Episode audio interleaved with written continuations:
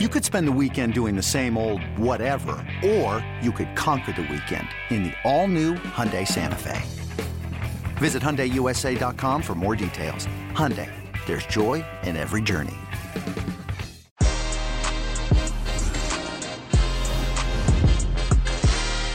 Hey everybody, welcome to Que Golazo Pod. We have Jonathan Johnson and Jimmy Conrad for our weekend preview. It's El Clásico, Barcelona against Real Madrid. We also have Manchester United against Chelsea, Aston Villa, my Aston Villa against Leeds, the Revier Derby, Dortmund against Schalke. Is Ronaldo fit enough to play for Juventus in this weekend? Also, we have all the latest in P S G, Lyon, Monaco, and much, much more. Stay tuned, because we're here we go.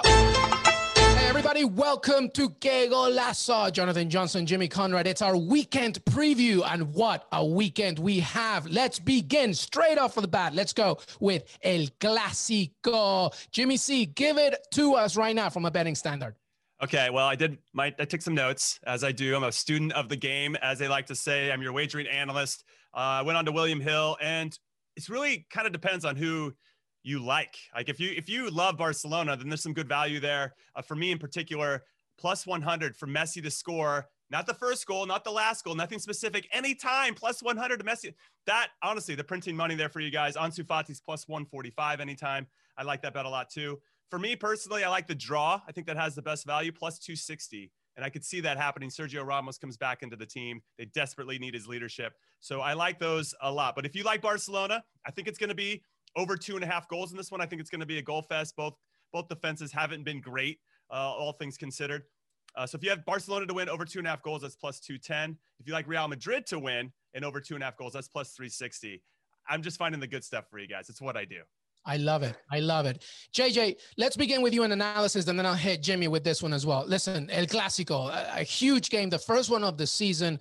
Um, obviously, a mid-October Clásico is not exactly a league-defining match, but, you know, on the hands from a Real Madrid perspective, losing to Cadiz and now the loss to Shakhtar Donetsk, you know, a win it's kind of needed right now, to the very least, to find some motivation for Zidane's guys. On the other side, you've got Koeman and Barcelona, you know, with a good win in the Champions League and, you know, finding their feet thanks to Messi looking good and the young players as well. How do you see this game uh, as we look ahead to the weekend?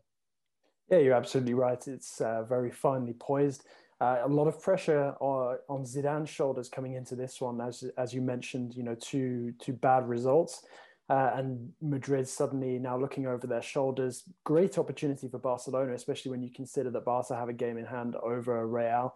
Uh, you know, good chance for them to catch up and then know that they can, you know, perhaps strike out three points clear.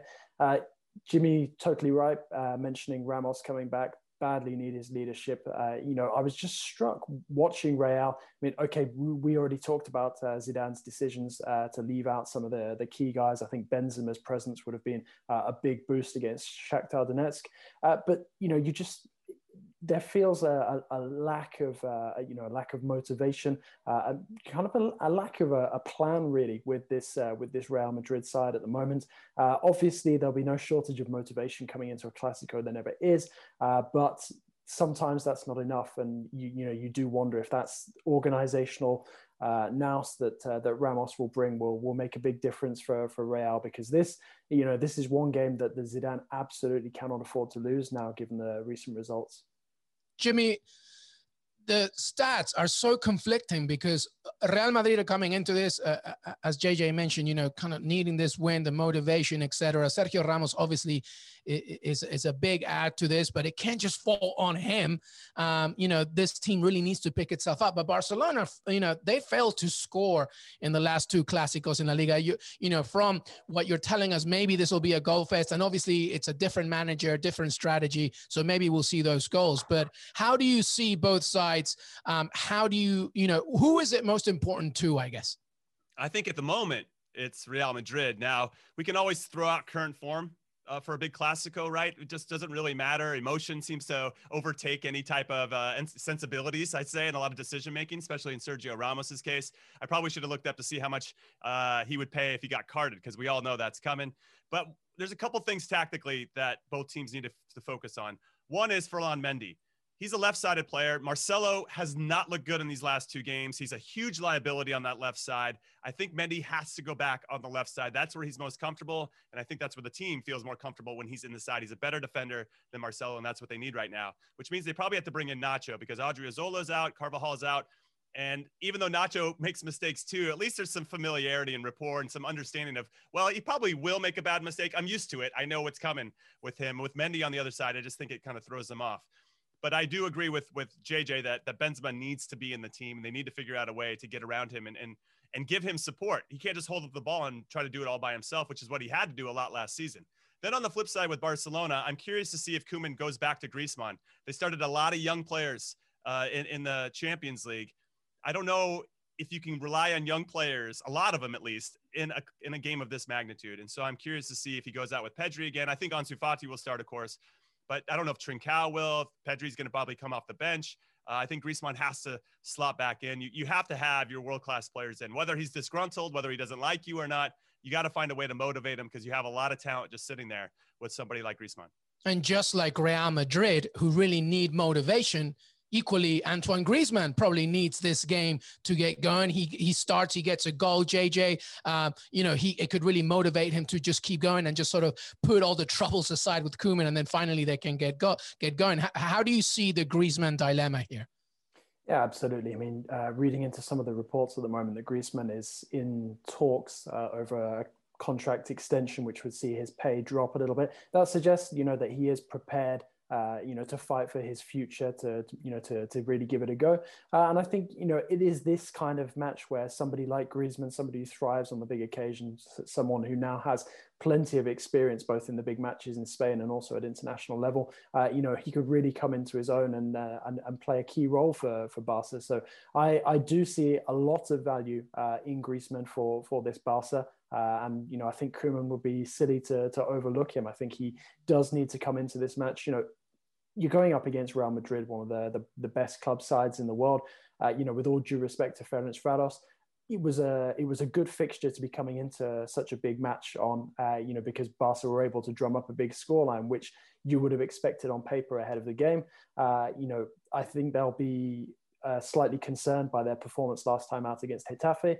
Uh, you know, but form kind of goes out of the window coming into, you know, these uh, these big matches, and that's not just collectively, uh, that's individually as well. So I think this is the perfect moment for for someone like Griezmann to kickstart uh, his season and uh, you know, really be the star man for Barca. There are two things I think that we haven't talked on yet, and I, Jimmy, I want to go on the first one. Uh, I'll give you both of them, but I'll give you the first one. The first one is, you know, we're talking about Benzema, we're talking about Lionel Messi, Griezmann, of course, but let's focus as well on both teams and their youth. From Barcelona's perspective, Ansu Fati, of course, um, you know, Frankie de Jong, who I, I think is finally getting into the rhythm of playing with this team. And then on the other side, you know, players like Vinicius Junior, Rodrigo, they're going to be key as well. And here's the other thing. Valverde, Federico Valverde, Uruguayan center midfielder for Real Madrid. He still has that jet lag from the CONMEBOL World Cup qualifiers. But if he can finally pick himself up a little bit, he can also be a good addition. Youth, surely, the future of El Clásico is also, you know, in full picture right here, don't you think? A hundred percent. I think you have to have some of them in. I just don't know from a Barcelona perspective if you want to trust three of your seventeen-year-olds to start this game with Pedri and Ansu Fati and Trincao. They're all super talented, and I think we'll be talking about them for years to come. But in this game, to, to J J's point, it's a big opportunity for the players that have the experience, that have been around, that know what it means to play against Real Madrid. Now, whether Griezmann was having that success with Atleti or Real Sociedad instead of Barcelona, he still has that experience uh, playing against Los Blancos. So that's a big deal. And then Coutinho, we didn't mention him yet. He's really starting to come into his own. You talk about De Jong feeling settled. I think Coutinho's starting to find his place within the team. I think he's connecting better with Messi, which is all important, right? Because he's the alpha male of the whole team. You got to make sure he's happy and feeding the bear, as I like to say, keep the bear happy. Uh, the team's going to be cooking with gas going forward. So, yeah, I, I think the, the younger players are incredibly important. Ansu Fati looks like he's been playing for ten years uh, at the highest of levels. He's so cool and calm, and he's so good in the box. Then you got Ousmane Dembele, who will probably come off the bench and make a big difference as well, as he did against Ferencvaros. He's got uh, so many game-changing abilities, not only his pace, but his ability to make good runs, his timing of his runs, and his willingness to get the ball. He's two-sided. I really like his game a lot. Then on the flip side with Real Madrid, I was there at the Bernabeu for the last El Clásico in person in March. Uh, Rodrigo got a big, big goal that was big for his confidence. And I think that could maybe spur him on to, to have another role in this one. I didn't think he looked that great against Shakhtar Donetsk. I think he got subbed out pretty early, at, maybe at halftime, if I'm not mistaken. And that can't help him. But the the the past of of doing it against Barcelona in a big game will probably make a difference. And and I love Fede Valverde too. He covers so much ground. He's good at transition. It's going to be interesting to see both managers and what they choose based on form and also just just how do you beat your biggest rival. Guys, we're a few minutes in here and we haven't talked about Sergiño Dest. What's going on? This is his first Clásico. This is a huge moment. Surely he's starting. I mean, he's a Koeman favorite, right? I mean, let's begin with a non-American. J J, how do you, you know, Dest has to start here. It's a huge moment for him, surely. Yeah, absolutely. Uh, you'd like to to think that he would. You know, Koeman, uh, like you said, is a big believer in his ability. Uh, you know, and it's a great opportunity as well. Uh, you know, you know, there there is no lack of motivation for, for anyone coming into this match, uh, given the the size of the fixture, the history, uh, you know, but also, you know, when you know it is your first, you're really eager to make an impression. Uh, you know, I think it's a, it's a perfect opportunity, you know, and, and more to the point, you know, Jimmy has already been talking about Real Madrid's problems down that left-hand side. If you can put somebody attack-minded in there like Dest, Uh, you know, I think that, that Barcelona could really get some joy uh, on that flank against uh, this this Real side. So for me, I, I, I for, it's a no-brainer. Uh, Dest should be starting for Barca this weekend. Jimmy, any words on your compatriot? I mean, it's a big, big day. It is. I'm glad he's got two games under his belt. I'm glad that uh, they suffered a loss, frankly, with, against Getafe. I think that, you know, add some character, put some hair on his chest, as I like to say. And then they went out and he performed again a couple of days later and, and starting to understand the flow and where to move and, and how to move in this Barcelona system and with these players. So I think coming into this one, yes, I'm sure the nerves will get to him a little bit, but if he can just play simple to start the game off, not let the moment overwhelm him. I think without fans, it's probably a little bit easier, right? It feels like a glorified friendly in a lot of different ways, but just keep things simple to start, feed the bear, as I said before, give it to the players that are good under with the ball under pressure. And then when he's got space in front of him, he's got to go for it and attack. They're looking for a Dani Alves, right? They brought Dest in because I think he has some, some pieces of his game that look very similar to Dani Alves. And they just need to make sure that he continues to build towards that model in some ways, because Dani Alves was so pivotal for them for so many years. Well, Real Madrid has only won one out of the first Clásicos of the season in the last twelve campaigns. And actually, the only one that they won at Camp Nou was back in two thousand seven. So, you know, we'll see where the pendulum goes. But you got Zidane, a Real Madrid legend, Koeman, a Barcelona legend, two teams that have a lot of experience and a lot of youth. This first Clásico of the season should be a great one. I can't wait to watch. All right, from Spain to Blighty, let's talk about the Premier League. Let's go with Manchester United and Chelsea first, Jimmy. Uh, a big game. Uh, we talked about former legends of clubs. Here we go again. Ole Gunnar Solskjaer with Manchester United, Frank Lampard with Chelsea. Uh, Chelsea got a zero zero result with Sevilla midweek, and Manchester United with that beautiful win for them against P S G. Tell us about the betting tips, uh, anything that we can take from this game. Well, first and foremost, Anthony Martial being out, I think, limits the, the how dynamic uh, Manchester United's attack can be. That's going to be a big loss. He's still serving that suspension from that questionable red card, in my opinion. But I guess this really depends where you're leaning. You know, I'm just here to help you consider some different options. I'm always looking for some good value for you guys. There's a lot of good value just in the game straight up. So if you like Manchester United to win, plus one forty-five, the draw is plus two fifty-five, and Chelsea's plus one forty-five. I think those are all good value depending on where you want to go. I really love Rashford to score anytime at plus one seventy-five. The guy is on fire. He's doing it both on and off the field. He's lighting people up in the government, and he's lighting people up on the field.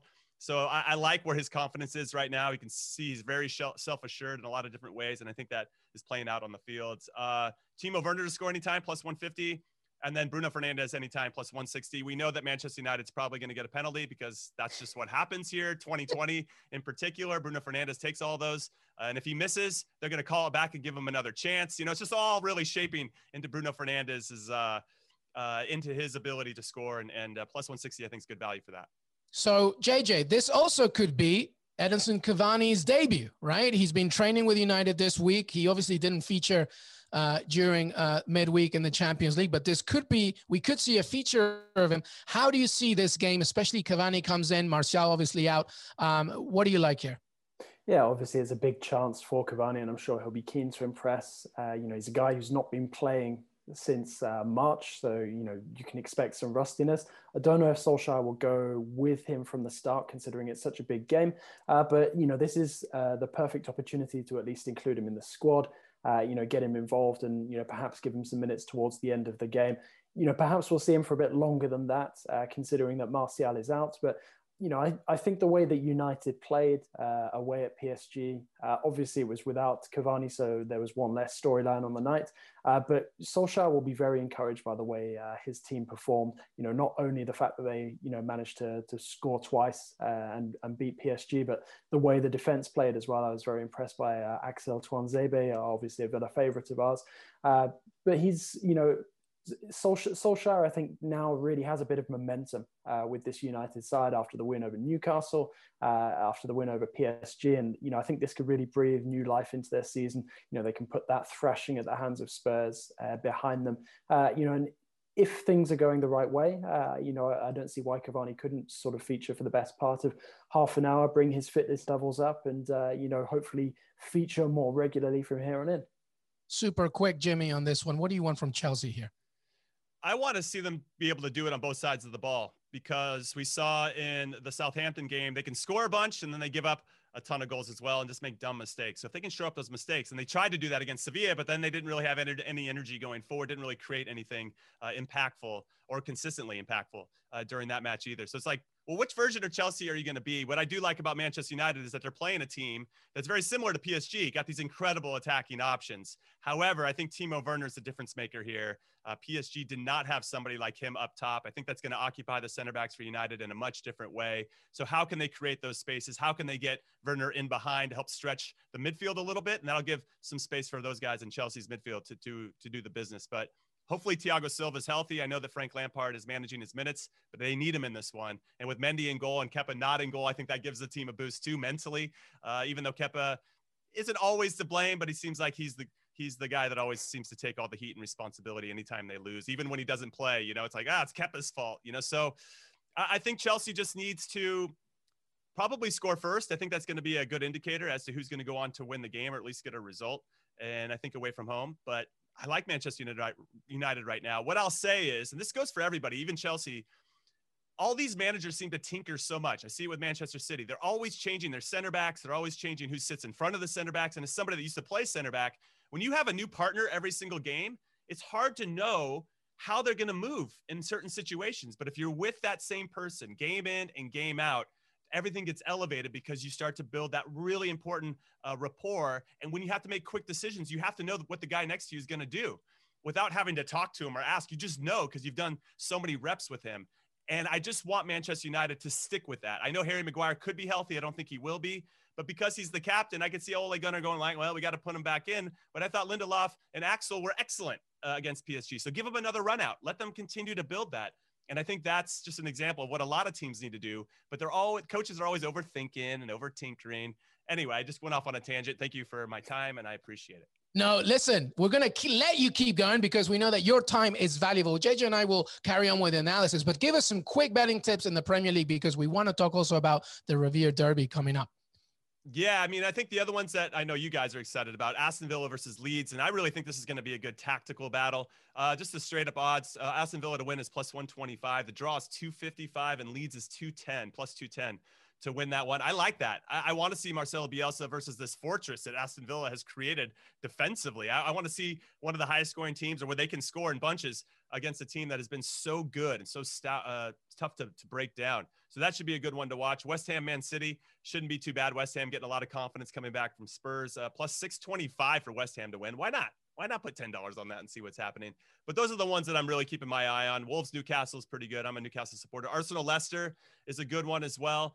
I kind of want to wait to see how Arsenal does in the in the Europa League before I give any odds on that. But yeah, some, some great games and and uh, the one in the Bundesliga for sure. Uh, the Revier Derby is gonna gonna be a barn burner because Schalke sucks. I'm just gonna say it there. I could be it could be seven zero. You're like, all right, Schalke sucks, you know. So uh, I'm curious to see how Dortmund responds from uh, their their beating where they were really timid against Lazio in the Champions League, and I think they're gonna be firing on all cylinders. I think Erling Haaland's gonna have a big day.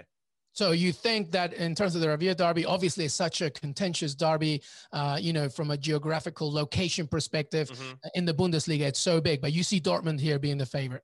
Oh, it's not even a question. Yes, I yeah. would go with the over three and a half goals. Uh, you know, it's plus one oh five. Haaland to be the first home goal scorer. So the first player on his team to score is plus one forty-five. And I kind of like Dortmund to really just want to step on their throats right away and set the tone. So if you want to bet on them scoring in the first fifteen minutes, that's plus one eighty-five. I will say this about Schalke. They're winless in their last twenty games. And then in their last three games away from home, they've conceded four goals each game. I mean, that they're, they're bad. They are really bad. It's they've just already going one way. They, they fired their manager. It's just things are falling apart over in Schalke. I'm sure you could write a book on on how such a great club has fallen off uh, as, as steep and as fast as they have. But uh, yeah, a lot of great games as always. And, and I'm excited for the ones we've talked about so far and the other ones that you guys are going to talk about after I leave. Throw your money, put your house on Borussia Dortmund. Maybe Giorena will get a couple of assists uh, as redemption for not starting midweek. Jimmy Conrad with the betting and the analysis. Always good to have you, brother. And we will see you much later when we obviously recap Europa League. Jimmy, thank you so much, brother.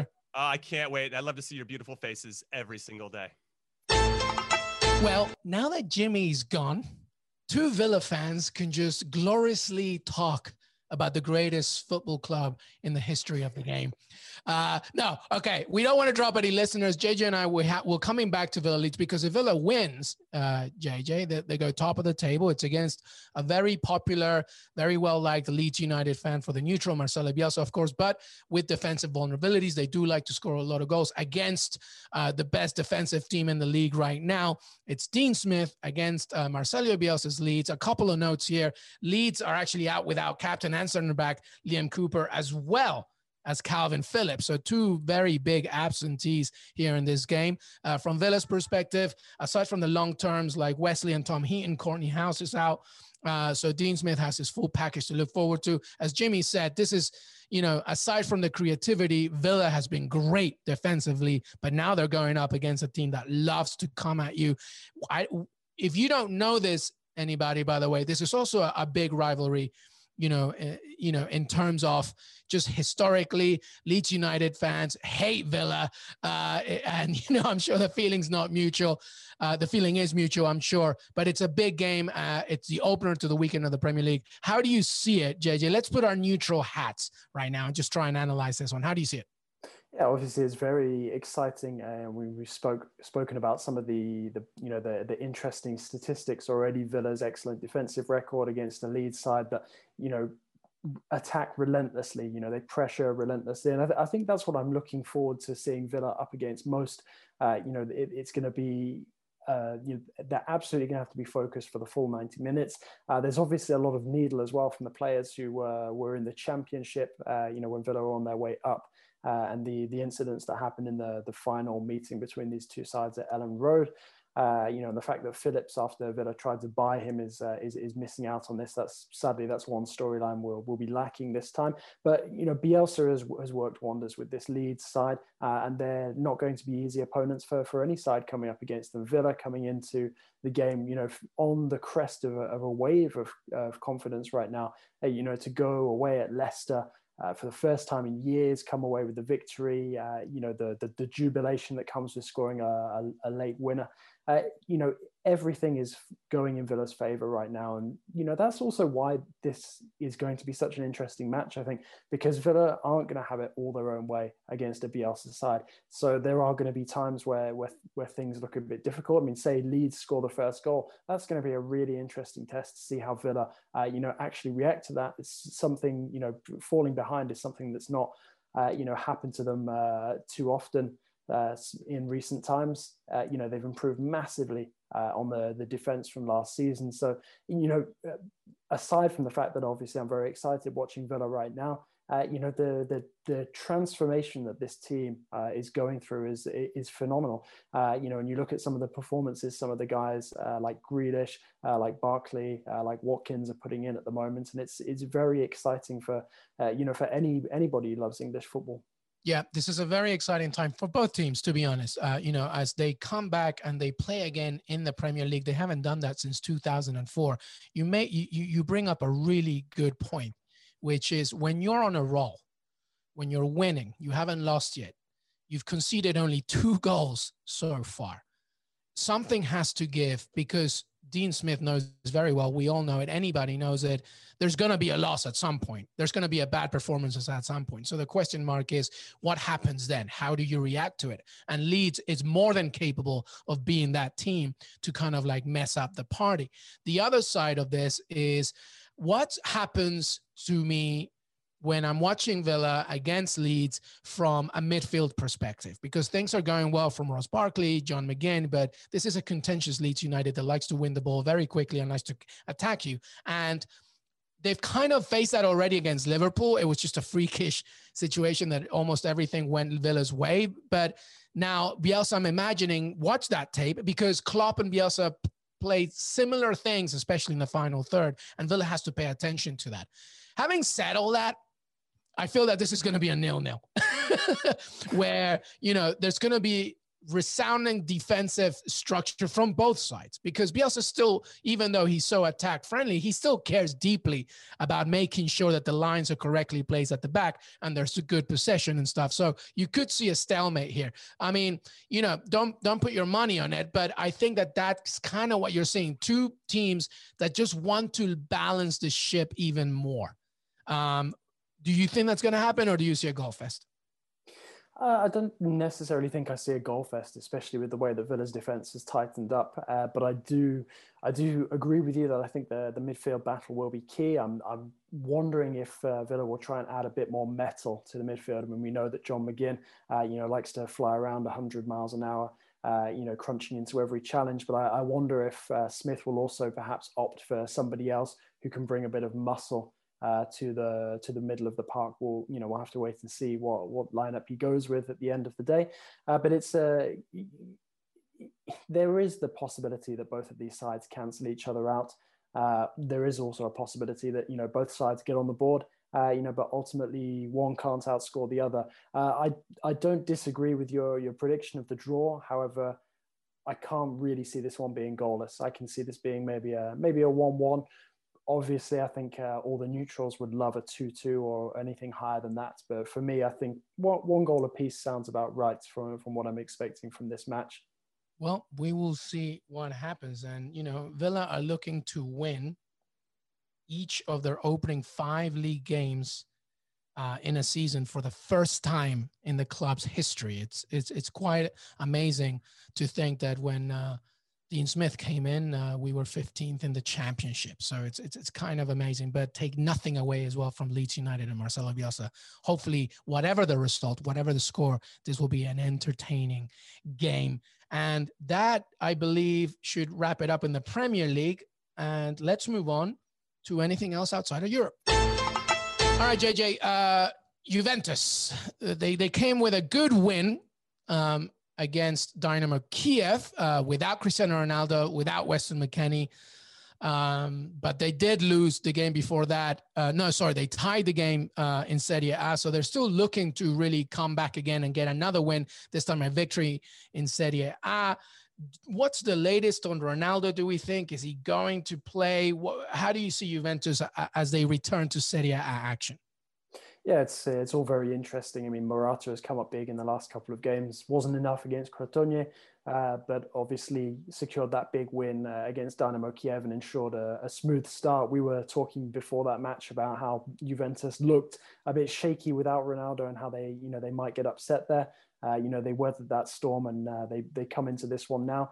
I, I think that after the, the the Dynamo Kiev result, whether or not Ronaldo features uh, won't won't matter as much, because I think they'll feel more settled now. Uh, you know, they've they've they've gotten over that disappointment of the the Crotone result. Uh, you know, who knows whether uh, Ronaldo's new haircut means that he's ready to ready to return. Uh, but obviously, you know, a player of Ronaldo's uh, caliber will will bring a big big boost to the to this Juve side. But you know, if he wasn't ready to to return, I, I don't think it would be the the, the worst thing in the world uh, for Juve, considering that Morata, who you know is very much a, a confidence player, uh, you know is coming into this one off the back of three goals in his last two matches. Yeah, I mean, and look, take nothing from Verona right now in seventh place, two wins, a draw, a tie. Uh, you know, they win this one, they go all the way to tenth. But if they win, it's going to have to be a historic win, because I don't think, uh, no, I know that Juventus has never lost to Verona. Uh, and to your point, I think Ronaldo or not, this squad is now feeling more comfortable uh, and more used to playing without their main star. And even though early in this season, I think that there's a balance to the squad. Uh, I think Chiesa was a really good addition. And Morata, I think, scoring is going to add a lot of confidence to his game. So you probably should see uh, business back to usual for Juventus. Um, let's talk about uh, Ligue one for a second. Uh, let's end it with Ligue one. Uh, you know, P S G, big loss against Manchester United. Uh, they got Dijon this weekend. Uh, what, what's the latest on them? And then any other news, because there's also another big game uh, in Ligue one this weekend. Yeah, absolutely. So obviously all eyes on P S G come Saturday night. Uh, Thomas Tuchel under a lot of pressure at the moment. That's P S G's third defeat of the season already. It's the first time they've lost at home in the Champions League group stage since the early two thousands, uh, an unexpected loss against C S K A Moscow. So, you know, it's a big deal. Uh, the, the the club hierarchy are, are not impressed. Uh, you know, they they were obviously disappointed by the public spat between Tuchel and uh, and Leonardo a couple of weeks ago. Whether Tuchel is, is fully satisfied with the players that Leonardo has added to his roster, you know, we'll just have to wait and see. But this kind of game coming up against the Dijon side, bottom of the table, you know, completely adrift already, uh, struggling to even score a goal, let alone uh, winning many points. Uh, it, you know, it's it's the ideal team to come up against when you want to rebuild a bit of confidence, bounce back immediately, uh, you know, so I'd expect a strong reaction from P S G. And it's also a good opportunity for, for Tuchel to get a closer look at some of his new signings, uh, you know, and see how they how they bed in and what they can offer moving forward. Pereira actually looked quite solid against Manchester United, despite the result, uh, made a few very good interceptions. Florenzi, you know, we've seen a fair bit on now with P S G, and he looks to very smart addition. Uh, Moise Kean we'll need to see a bit more of before he can be judged. Uh, but it's, you know, it's it's an intriguing uh, setup, the, this this P S G squad. They have the potential to have enough depth for, for Tuchel uh, to have this team competing on multiple fronts. But there just seems to be a, a you know a disconnect somewhere at the moment, lacking in the in the chemistry. Uh, and I think that's one of the reasons why Uh, the performance against United was so flat. So, you know, with this pressure on Tuchel, uh, you know, there there is the possibility, if there's, you know, a shock result, uh, you know, that Tuchel's position becomes close to, to being untenable. Elsewhere in Ligue one this weekend, uh, I think the the most uh, intriguing matchup is going to be that of, uh, of Lyon against Monaco. Both of them in unfamiliar territory and mid-table. Uh, you know, they've not exactly started the, the season at pace. Uh, Monaco still finding their feet under Kovac. Uh, Lyon sort of still have that post uh, Champions League run hangover, starting to pick up a bit of form. Uh, what I would say uh, recently is that, that Lyon have started to look a bit more solid, whereas Monaco are, are still, you know, trying to trying to gel under Kovac, uh, adapting to new ideas. Uh, you know, trying to work out their best shape. So for me, I think that Lyon definitely have the, the continuity factor, and they generally tend to fare better in the, the bigger matches. So coming up against somebody like uh, Monaco, you know, a prestigious match as far as Ligue one goes, uh, for me, it's, it's definitely the one to, to keep an eye on this weekend. And Lyon are unbeaten uh, in their last seven home games in Ligue one as well. So might go their way as well, you know, uh, crowds or not. Jonathan Johnson, always a pleasure to have you, my friend. And we'll see you guys, you know, we'll see you very, very soon. I, I appreciate all your input. Uh, thanks for having me on. Pleasure as always. Thank you to Jonathan Johnson and Jimmy Conrad for the betting and the input and the analysis. Make sure that you follow us on Que Golazo Pod on Twitter. Leave a rating and review on Apple Podcasts. Listen to us on Spotify, Stitcher, wherever you download and listen to your pods. And let's see you next time. Enjoy the weekend of so much action.